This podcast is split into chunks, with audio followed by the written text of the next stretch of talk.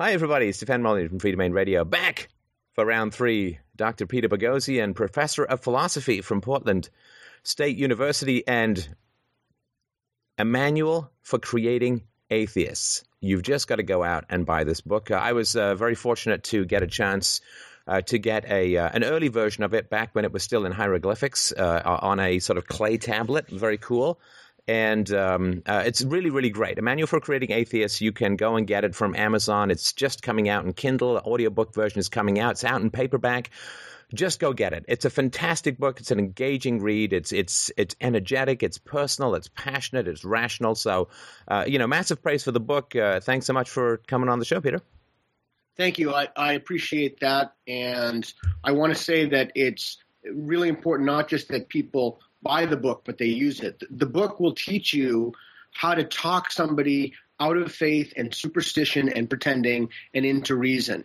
Whether it's a loved one, a family member, it will give you tools for how to engage them to help them overcome faith and embrace reason. So that's the bottom line for what it is.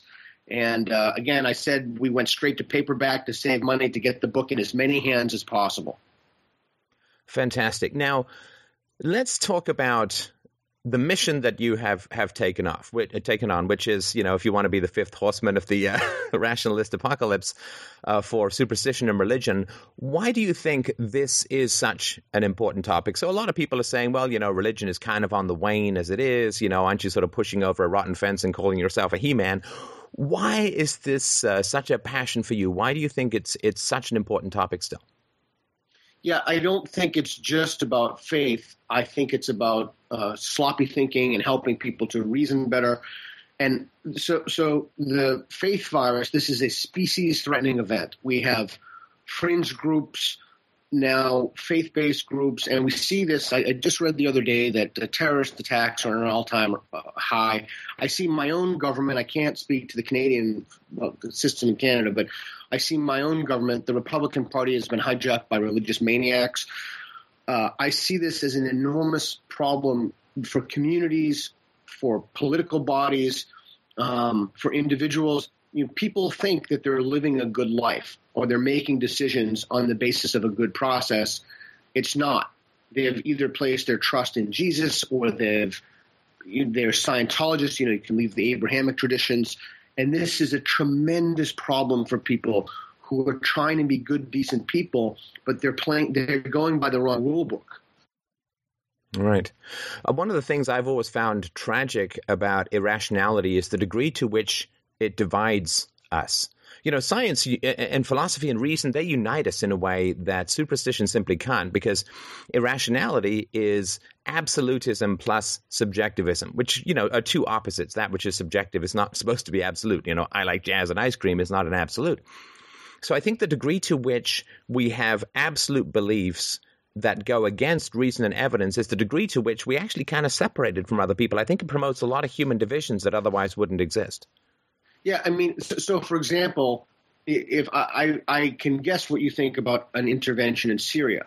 So let's say that you present your evidence for an intervention in Syria, and you say to me, "Well, what's your opinion about an intervention in Syria?" So, well, you know, I, I whatever the opposite of yours, I wanted to go in tomorrow, and I and you say, "Well, wh- why do you say this?" So you, you've now constructed thoughtful, rational, careful arguments based upon evidence, and I tell you, well, I start quoting verses from my favorite ancient book, and I tell you I've played, prayed to my gods about it, and there you have it. That's the end of the conversation. There is no. Yeah, I, unless we happen to agree, in which case we're both in the same kind of mental asylum. But you can't negotiate, you can't change the mind of somebody. You know, it's an old statement which says you cannot reason someone out of a belief they've not been reasoned into. And the lack of ability to change one's mind based upon better reason and evidence is one of the ways I think it it sort of forms a, a cyst or a kind of bubble around human experience and human progress. Right, that's exactly right. And so, how do we encourage. I mean, that's one of the, the things that's so tragic about faith is that it it makes it more difficult for people to revise their beliefs, and it it you know you know look let, let's say that I could present to you overwhelming evidence to your satisfaction that there are good reasons for. I mean, obviously, I don't know what those reasons would be, but I present you this. I show you data, satellite pictures. I you this guy's going to, I don't know, launch species-threatening biological weapons against whatever the evidence would be. We could then engage that and consider that because we're both in a rational framework. But once you leave that framework, there's no way for the. Not only is there nowhere for the conversation to go, but the, the additional problem is even if it's not just a discussion between us, even if it's a matter of public policy where our elected officials start trying to legislate these beliefs, um, we, we have a very look. We are in a very serious situation right now, ecologically, politically, socially, uh, and what we need is to make decisions on the basis of reason and evidence. And and one more thing, that should not be controversial. it, it, just it shouldn't be controversial. There's no there's no controversy in that. But I think the reason people are so offended and and can't really handle this is because when you don't formulate your beliefs on the basis of evidence, then you have to find. I just tweeted about this today. You have to find some other way to make up for the difference because it's not on reason and evidence. So by by definition, faith then is a, uh, assigning a higher confidence value to a belief. So so how do we help people to be more humble about what it is they claim to know when they're masquerading as humble in the first place? Well, this the relationship between religion and humility to me is is really fascinating. I mean, for myself, I mean, there's so much that I don't know. I mean, it's almost an infinity of things that I don't know. I have a pretty good methodology for getting there, but even that is fallible, and I have confirmation bias and make mistakes and get exactly. the wrong data, blah blah blah. So I think there's constantly you're looking at the the compass. You know, you're you're checking the the sun and the moon as you're navigating. You're always looking at these things because we are fallible. You know, I think philosophy is necessary because consciousness is fallible. The same way nutrition is necessary because what we want to eat isn't always what's best for us to eat. But there's this weird thing where religious people will talk about the value of humility, yet they believe that they are hooked into omniscience. And now omniscience, you can't argue with omniscience. I mean, it's perfect. It, it's it's infallible. It's it's it's eternal. It's it doesn't even have to think. It just knows. So this idea that you have a pipeline to omniscience uh, at the same time as you say humility is part of what you're you're about, it just seems such a rank contradiction. Yeah, there, there are two two things. One is a philosophical point, and the other is the basic question about humility. I mean, just think about how arrogant it is to assume that you know about the super, uh, supernatural realms and what happens after you die and what you need to get there and what the creator of the universe wants people to do wants people to do with their genitalia wants people to face or to imbibe that is that is breathtakingly arrogant but the, the other thing you said that was really interesting is about an all knowing being. So, f- philosophically, this is interesting to me. The only way that you could know that there's an all knowing being is if you were an all knowing being. Because you'd have to have some way to verify that this entity or some other being was all knowing. But you, you could be but how would you? But we're not all knowing. And so, how would you know? So you'd have to invoke again some faith based, some something for which you do not have evidence. I mean, no matter what they say, and, and, and it's not a question of me being angry or I, I, I don't think you're angry. It's we want to help people. I, I want to live in a world that's more rational. I'm not upset with someone who's caught the faith virus. I want to help disabused. I want to help liberate them of the virus so that we can have an adult conversation and sit at the adult table and rationally discuss a range of issues from public policy and how to build communities. But that's not happening right now. And so they well, there's it, no what is it called? I think it's called the Dunning Kruger effect, where you have to be at least as good as someone at something to know if they're any good. Like only only a really great physicist knows another great physicist because they can evaluate their work. So you'd have to be a god. You're right. Have to be a god in order to know if God was in fact uh, all knowing. And uh, of course, that's not possible some of the basic contradictions to like you can't be all knowing and all powerful because all knowing means you know what's going to happen in the future. And if you know what's going to happen in the future, you can't change it. And therefore, these two are sort of opposites. And it doesn't take a lot of thought to, to break these things down, but it does seem to be really hard for people. And what do you think the major barrier is for people to to disgorge this uh, this virus? That's a fantastic question. I've spent an unbelievable amount, amount of time thinking about that and reading about that. I, I don't I don't know. I'm, I'm trying to be uh, stick to the integrity of the question. Say the main barrier and give you one. I, I think it's a social fa- a social factor. I think that it's a family or a community who has this belief, and they want to. They either want to pretend as well that they have this belief, or they want to receive some of the benefits for pretending they have this belief, or they're actually delusional and don't have the belief. I mean, and and have question is whether a belief is a delusion. I don't know the answer to that question. Um, but I think any barrier, I think it is possible to reason people out of beliefs that they didn't reason themselves into. It just takes significantly longer. It's just a matter of time. Yeah. And we, we, yeah, we know that's true for a fact because we we know John Loftus, Hector Avalos. I mean, there's a, a long list of people who have actually reasoned themselves in, in themselves out of these really rather silly and completely preposterous beliefs. Well, I mean, I started as a good Christian choir boy and uh, it takes you know it takes it takes a little work for sure and you really do have to you know run the gamut of significant social disapproval now out here in the west you know we can survive social disapproval because we have more independence, more multiculturalism. You don't like me over here, I can go over here, and so on. I think in some of like I think of the Islamic countries and so on. I mean, the degree of social options that are available to people are so few that social ostracism, social attack, even if you take out the sort of sort of Damocles theology that's hanging over these people, I think that they face unbelievable barriers. There was some guy, a kid in Saudi Arabia, simply blogged something about skepticism to do with Muhammad. The guy had to flee the country because the authorities were after him with a sword. I mean, it's it's really. I think the barriers that people face uh, overseas are just staggering. Yeah, and that's another reason why we should never, ever, ever be angry with these people. It's not their fault in, in a very real sense, they're epistemic victims. They've come from crazy theocracies where any hint of dissent was pun- was punished brutally, where apostasy in many countries is punished by death. And so, again, the idea is a gentle approach to help them to not be upset with them, but to help them to align their beliefs with reality and shed these delusions. And we need to be very blunt about that. often people have never even heard been addressed in a, a blunt manner.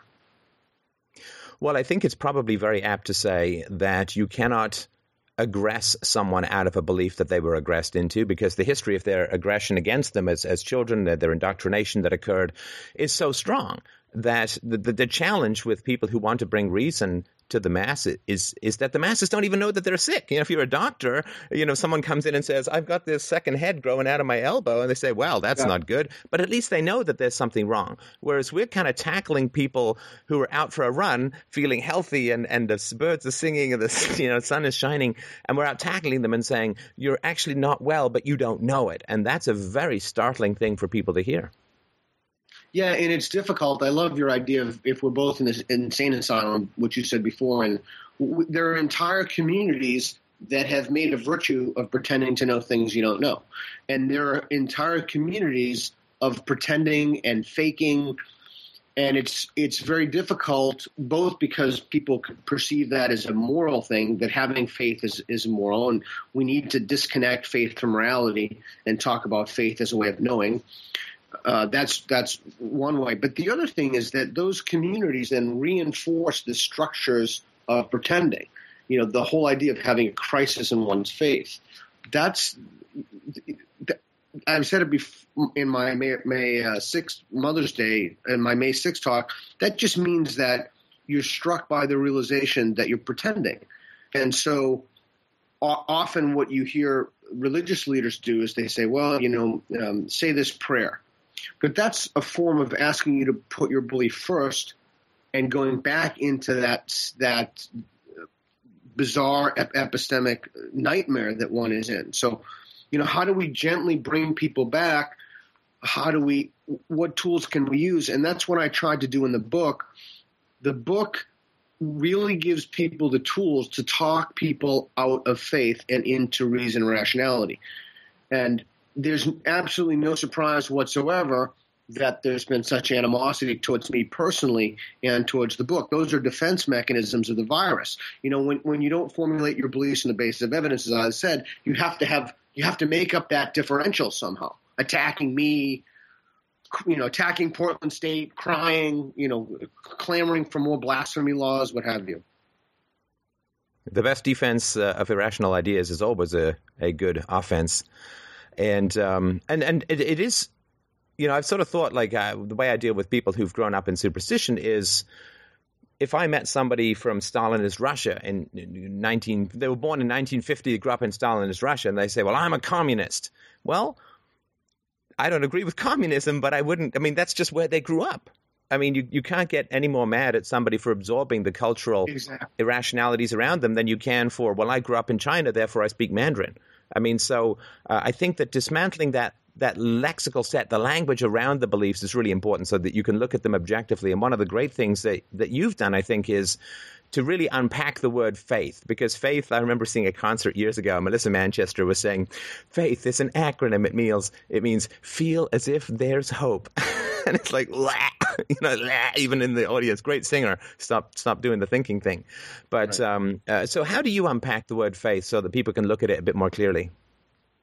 So there are many.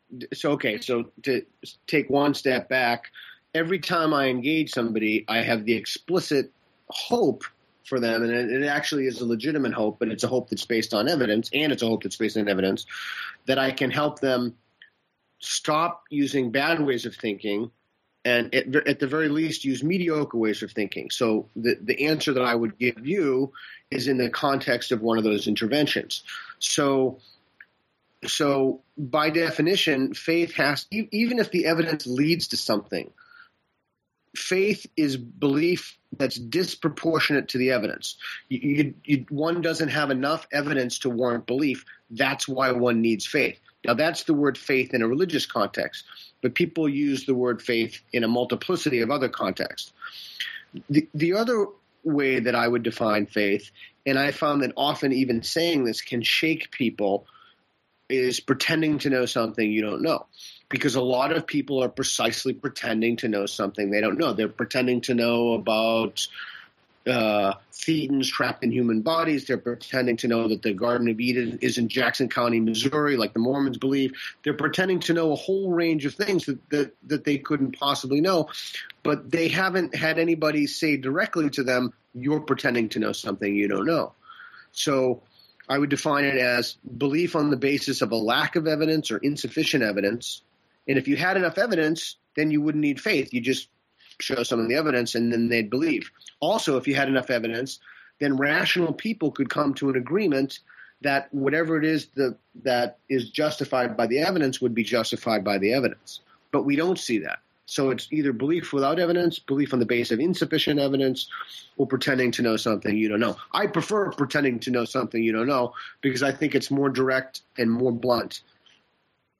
Now, of course, a lot of people who are religious uh, would. I've got a couple of. Uh, uh, balls to throw at you so you can uh, uh, limber up your back, take a couple of swings. So, people who are religious would say, I would imagine, something like this Oh, Peter, I think that's just a lovely string of word salad uh, jumbles. But the reality is that you believe that the sun is going to come up tomorrow, but you can't prove it because it hasn't happened. So you believe a lot of things that aren't true. Gravity could reverse tomorrow, yet still you build your house with your sofa on the floor. I believe in something that I also can't prove, but how is that different?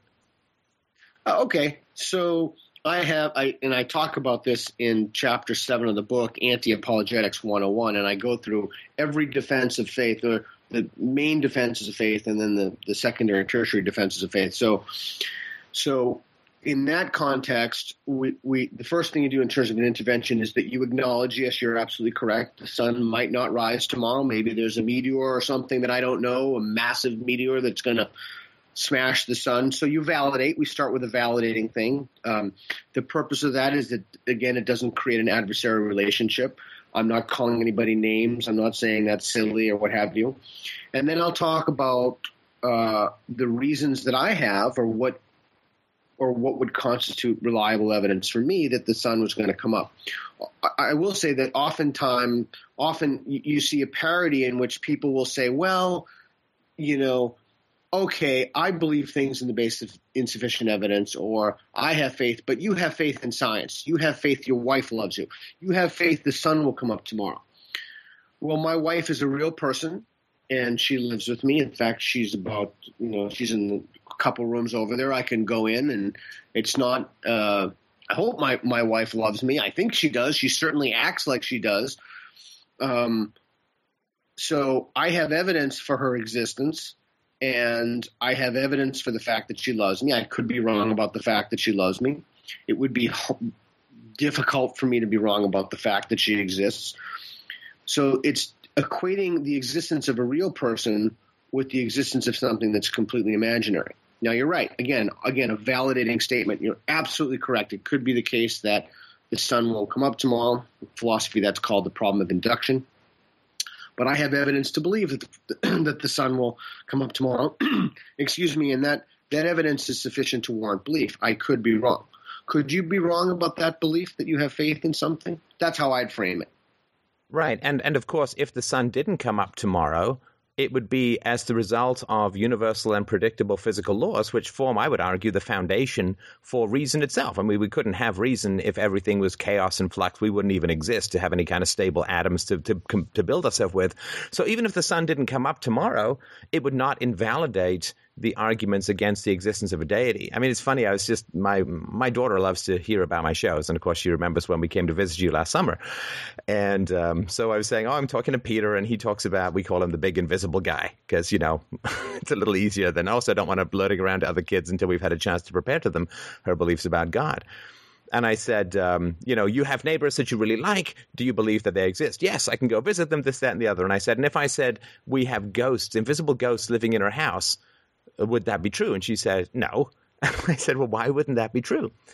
And she said, well, Dad, because because I would have bumped into them by now. In other words, even if I couldn't see them, there'd be another sense that would validate whether they were there or not. And I said, yeah, it's like the wind. You can't see it, but you know it's there. You can see the effects on your, your skin, the leaves and the trees and all that kind of stuff. And so I think that even if we say something may not occur tomorrow, it still would only not occur because it would be following the laws uh, uh, of physics and and uh, logic and so on. Now, then someone could say, well, but what if the laws of physics and logic were completely reversed? But then, to me, that's just getting to be. Uh, I mean, that's you know, what if the world were the opposite of what it is? Well, that's not. You know, that's no reason to believe that's ever going to happen. You can see 14 billion years back in time and see the same laws operating. I don't think they're going to change tomorrow. Yeah, so two things. What you said is is just spot on, and what you did with your daughter is you didn't tell her, unlike those who've been infected by the faith virus, oh, this entity exists. Oh, you need to pray or you need to do. So you asked your questions, and you, you, those questions were rooted in epistemology. Oh, well, how do you know that? How would you know that? Oh, I would have bumped into it. And then you asked a follow up question. So there's a chapter in the book about how to raise a child as a skeptic. So the, one of the things you said thought was very, very interesting philosophically, and I've published something apart from the book. Is you're right. If if the rules of physics were other than what they were, in, in order for logic to be what it is, we need a stable metaphysic. We, we need the world. We need laws outside of us of ourselves that are stable. Unfortunately, um, many people are sucked into this cognitive sinkhole, this trap in trying to justify their own beliefs that are out of alignment with reality by attacking the sciences, by attacking that some, something that we know uh, is a very, very, very good tool to weed out falsity. I, I someone's someone's Twitter feed was pretty interesting. It said something like, uh, "Let Jesus into your heart.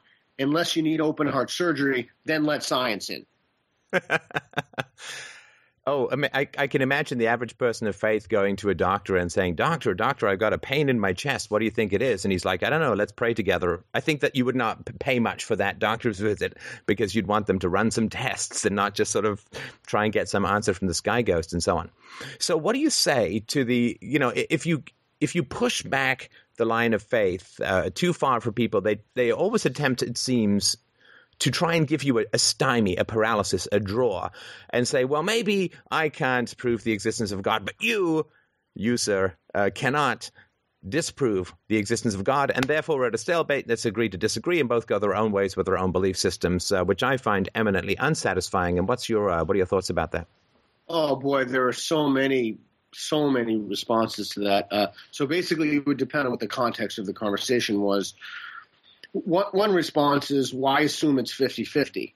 That's kind of a, a classic problem of philosophy with Pascal's wager. Why would one assume that the odds are there either is God or there isn't a God? That that's an odd way to conceptualize the problem. But um, you know, sometimes I would take that oddly enough as a victory. I would take it as a victory if they started at absolute certainty, like a, a one on the Dawkins scale, and after an intervention or a conversation, you, you, their certainty was lowered. But I would say that in the book, I advocate, and I know this is an odd, odd, uh, odd thing to advocate, given the title of the book and the whole purpose is to help people to think and disabuse them of faith. But I advocate not going after God, but going after faith and talking about how they know things. And so I think as long as the subject, as long as the topic and the questioning, like you, with your daughter, are kept with how they know that, that is a, a, those things cannot be answered by reason because they weren't arrived at by reason. There's really nothing anybody can say. So people again will resort to non-epistemic reasons. I feel it in my heart. I feel it in my heart that it is true. And that that then opens up an entirely new conversation. But but again, uh, depending on the the starting point of the conversation, if if they come around to saying, well, okay, it's 50-50, well, that could be some some headway. Well, and of course, the, the that's that's the dichotomy that drives me mad, which is people say, I feel in my heart that it is true. And one is a statement of personal experience, and the other is a statement of epistemology. That it is true. That's right. And, and, and helping people to understand that these two are ex- they're opposites.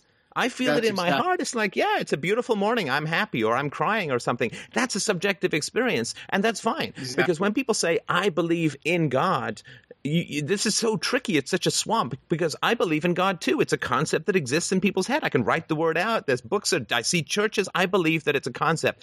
But when you say I believe in God like God exists and I'm merely receiving his existence in an objective sense, then you've moved from personal experience to exactly. knowledge and, and, about something external to yourself. And people really don't, they, they kind of muddy these two things together, which is why it's so hard for them to think clearly about these things. Exactly. That is a fantastic point. And so you, you're absolutely correct. Most people, and that's a problem of education and a social problem, they don't understand the difference between objective and subjective.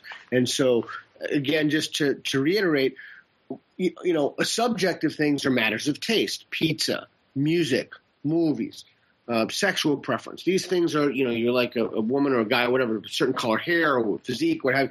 Those things are matters of taste you're not making a truth claim about the world. You're not making a statement of fact, and you're certainly not attempting to legislate that. right? Which which is often tragically where that consequence a consequence of those very horrific beliefs uh, lend themselves to public policies. Right.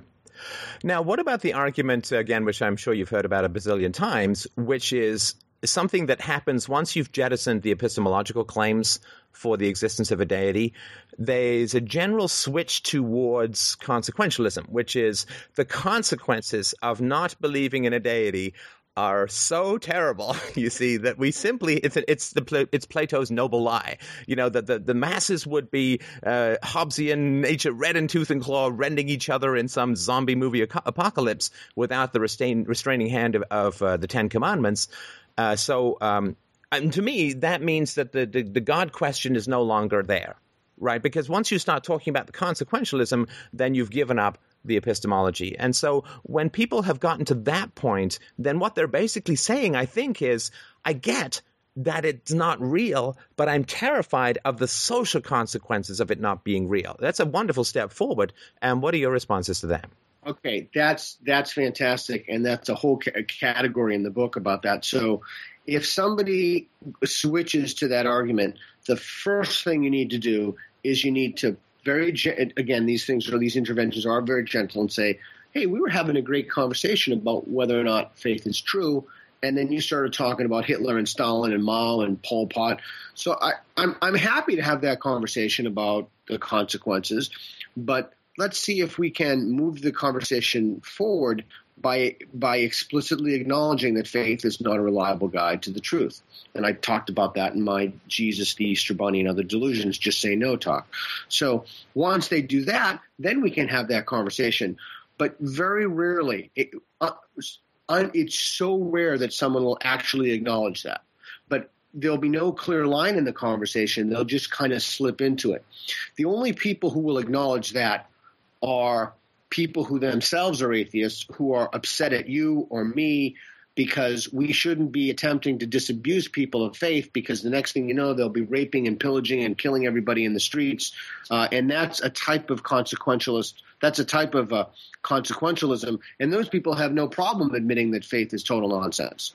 So that's a di- they need a, a different so th- then you're defending a different claim. You're defending the importance of helping people stop believing nonsense. Yes, and I mean, there's, lots of responses to it, such as uh, if religion made made societies better, then the most religious, the more religious a society should be, the more it should agree with commonly accepted moral standards: uh, uh, liberty for women, uh, uh, peace towards children, uh, um, a, a, multiplicity of perspectives in society being encouraged, not just tolerated, but encouraged, protection of, of, freedom of press and freedom of speech. nobody wants to give these things up in the West, and therefore we should be able to look back in history and across the world. And we should be able to see the rise of religion uh, and, and the summits of religion being the most moral societies, whereas, uh, uh, uh and really it's around rationality versus irrationality, because you always get the well, communists were atheists. It's like, well, they just, they were as irrational and they just went, they, they put God where, they put the state where God was and just, you know, continued with their irrationalities. But I think that there's good reasons for anyone who's even remotely historically literate or simply knows about the modern world to say you can generally see that where religion tends to increase, uh, you know, repression and and a, a loss of rights uh, also tends to increase at the same time. And I think there's good reasons for that, but it doesn't really, I think, help their argument very much from that standpoint. Yeah, two things on that. One, I just saw a fantastic debate. It was a, a devastating uh, debate.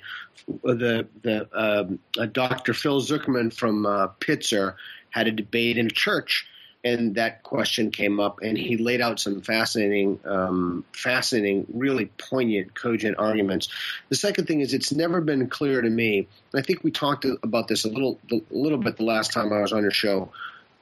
Why do people think that helping someone to reason better will lead to moral chaos? I mean, I can't think of a single example when that would be the case. And, and wouldn't it the effects of that just be mag- magnified in aggregate when people stop formulating their beliefs on the basis of insufficient evidence and start formulating their beliefs on the basis of evidence? Again, the, these are not radical things. The, the only reason that people would think that these are radical is if they've been indoctrinated into some bizarre kind of uh, set of beliefs which couldn't be true or are highly unlikely to be true in the first place because we have other beliefs that contradict those that literally millions of people believe in the first place. So uh, it's not clear. Not only is it okay, let me even go further than that. Not only is it not clear to me how helping somebody to lose a faulty epistemology is bad, it's crystal clear to me how helping somebody to reason better is good. Yeah, and I mean, you can always ask the question of people, you know, how many homeless people have you strangled because you don't believe in Zeus? Exactly. Yeah, and so that's the other thing. Non non belief in a deity doesn't mean anything. It doesn't mean you're a good person or a bad person. It doesn't mean you're smarter than anybody else. I know a lot of atheists would like to think that. It's not true. Uh, it just means that you don't believe that you don't believe in a particular deity. there's nothing entailed by that. You know, there's a whole splinter group in atheism, atheism plus. there's nothing entailed by not. You can think of it like not collecting stamps. There's nothing entailed by someone.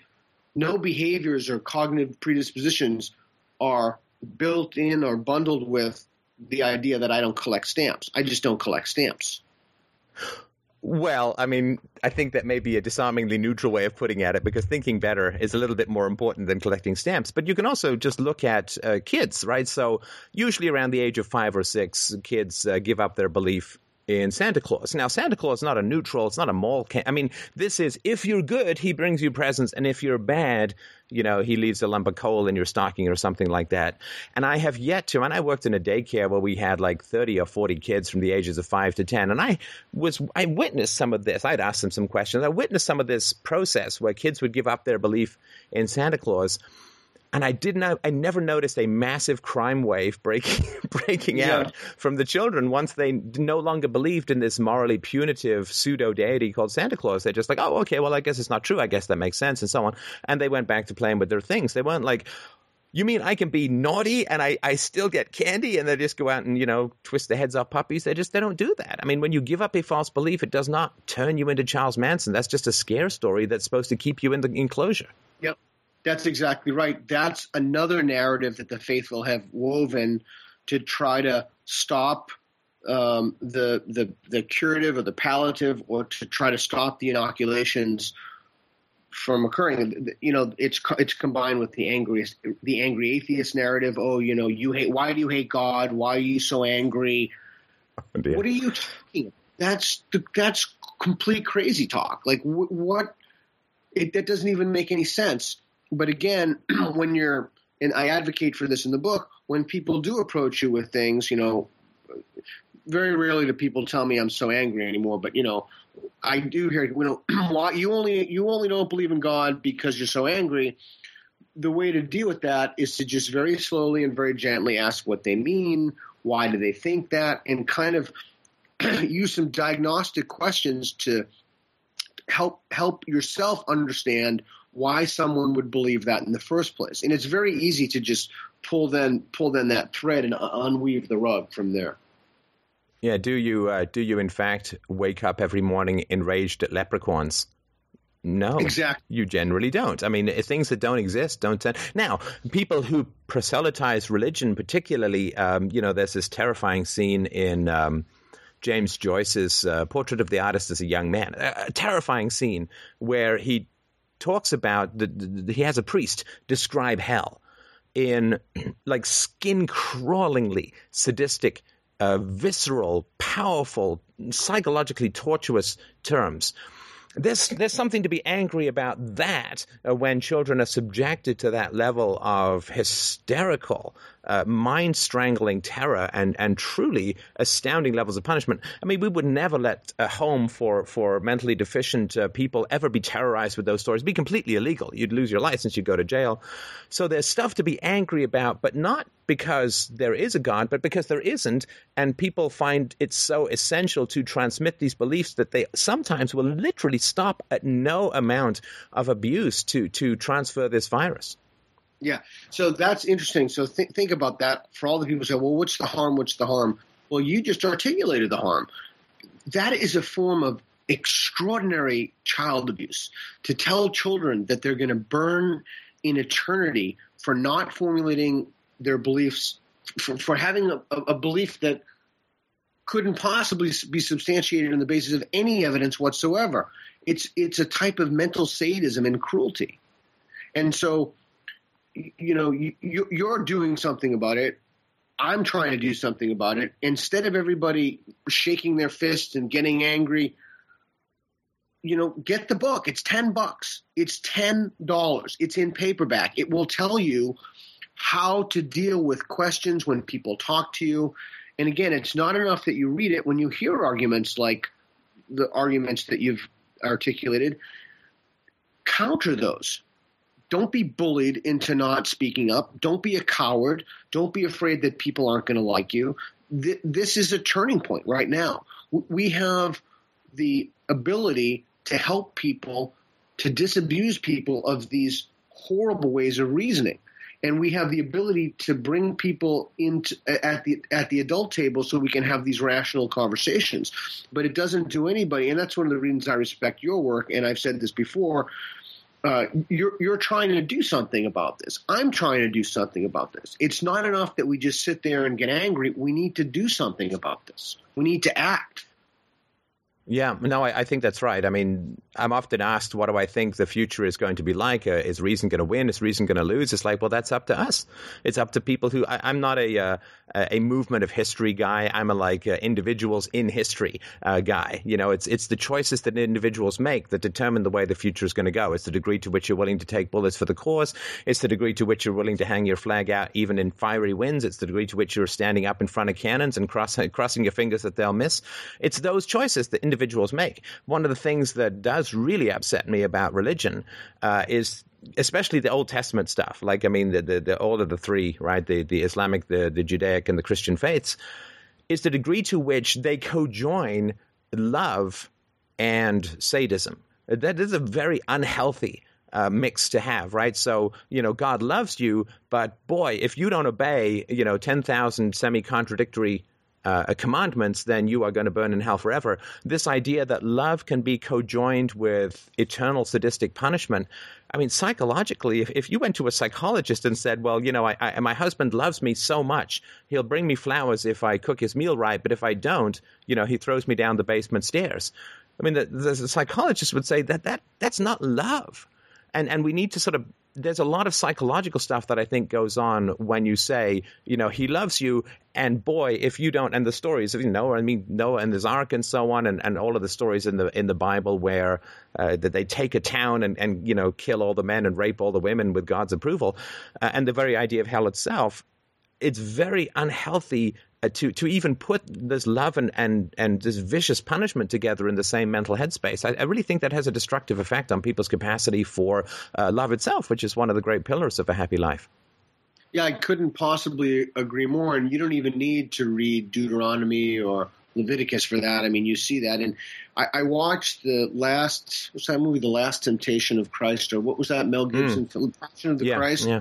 I couldn't believe what a grotesque – sadomas- homosexual, sadomasochistic. Uh, I, I, was just, I just found myself to be uh, totally taken aback by it. But again, you know, I've now read the Quran three times. When I when I read a religious book, or I actually for a while was reading the books of L. Ron Hubbard, and I needed a serious uh, break from that. Um, or, or uh, I, I, read the Book of Mormon. I just finished my second uh, um, book, my second reading for my researching for my book. Um, I'm always struck by the fact that the principles and the uh, stories within, yeah, I mean, you could interpret those any way you want, but it's astonishing to me that people would take those as perfect stories, as a perfect book, as an example of uh, perfect beings, love for us, and it just really makes me. It engenders this state of aporia, they say in philosophy, like a state of perplexity. Like it, it puzzles me. I get struck by, you know, why would somebody think that? I mean, it's so horrific and grotesque. There's nothing lovely about it. Now, that doesn't mean that there aren't some stories or some some wisdom to be to be garnered from that, just as there are in Shakespeare's plays, for example. Um, but the the problem becomes when people take those stories, like you said, and they think that there's something objectively true in those, and they need to act on those and manifest those in their lives. I mean, that's that's tragic. There's it's, it's it is, and I mean, I, it's important to recognize that these come from a very primitive prehistory of our species. These stories, it's weird how we carve off our lives. You know, and we say, well you know, I want 21st century technology. I want 21st century medicine. I want 21st century science. But then for my epistemology, my psychology, my ethics, I'm going to go back to like the sixth century BC or something like that. I mean, you'd never imagine if somebody came up to you with a bucket of leeches saying, Hey, let's deal with that heartburn of yours. You'd be like, ah, you'd run screaming. But then we sort of spiral back down through this hole of time to, to the most important elements of our thinking. I mean, science is an outgrowth of philosophy, of, of a correct metaphysics and epistemology, yet we spiral back down to, to this incredibly primitive, anti-rational state for the most important building blocks of our society. It's, I mean, I don't know. Uh, in the future, they'll look back, I swear, Peter, they won't know how we managed to put one foot in front of another as a culture sometimes because we're so split in this way. Yeah, I think that's right. And remember, the faithful, there are entire bodies of literature that teach people how to talk others into faith. Mormons have a lot of literature. You know, the Catholics have have a whole process for this, the Catholic Catechism, and th- there are not just books, there are instructional videos, DVDs. So those exist. People are proselytizing, and they're doing so aggressively, whether coming to your door on Sunday or and it's it, we could talk about the whole tax exempt status that makes the problem worse. So instead of talking people into silliness and unreason and superstition and irrationality, we need to, to change the tide so that we start talking people into reason and rationality and out of faith. And it's not, um, it's it, it's less difficult to do than you think that it would be. As you know, as you've read the book, it's less difficult to do. And so these are real people who are getting hurt and their lives are affected in profound ways. And so. Right. Uh, uh no, no, yeah. finish your thought, please. No, and, and I, I think that, that some people think, oh, it's futile or it won't work, or they get angry or they want to have a debate or a. It's not about a debate. It's not about winning. It's about helping people. There are people who are cognitively ill. They have very, very serious something is some un, as as of yet undiagnosed disorder, some epistemological sickness, and we need to help them to align their beliefs with reality because not only are they making their communities worse and hurting their children, as you said, but they're destroying their lives based upon something that's completely without merit. And I did say intentionally, it's completely without merit. Yeah. Yeah, and in fact, because it is so without merit, yet it is considered a guide, it's like a backwards map. It actually gets you to the wrong place. So uh, I really want to make this this. Love that. I love yeah, that. so I really want to uh, make a pitch for the book too, because one thing I keep telling the the skeptical community is the future belongs to whoever works harder. You know, it's like it's it's it's Malcolm Gladwell's thing. You know, like it's ten thousand. Uh, you just need to put the work in. You know, if you want to, it's like that old joke about a guy. You stop someone in New York, say, "Hey, do you know how to get to Carnegie Hall?" He's like, "Practice, practice, practice." And so it's really, really key that people in the skeptical community let's work at least half as hard as people in religious communities to learn our stuff and get out there. You know, uh, every time I go to a uh, a, a, hotel, uh, then there's a Gideon's Bible. They'll pay for these Bibles and put them in the hotels. Go buy Peter's book, you know, and nobody's asking you to go to Peter's house Sunday mornings uh, for two and a half hours and bring your kids in a shiny suit and listen to him proselytize, though I'm sure that would be fine. He has a wicked brunch. But um, uh, it's simply a matter, you know, spend 10 bucks, buy the book, buy a couple of copies, uh, leave them around, put them places, hand them to strangers on a bus. Do, do just you know, people come to my house like three times a month trying to convert me to some damn thing or another. I mean, nobody's asking you to go door to door. Buy the book, uh, read it, uh, put it into practice, because otherwise we'll lose, even though we're right, because we just haven't put the elbow grease in necessary to raise the sun over this darkened landscape. So I just really wanted to put that. Just go act it, buy it, do it, buy 10 copies. It doesn't cost you much. It costs you less than most people pay for a month in a synagogue.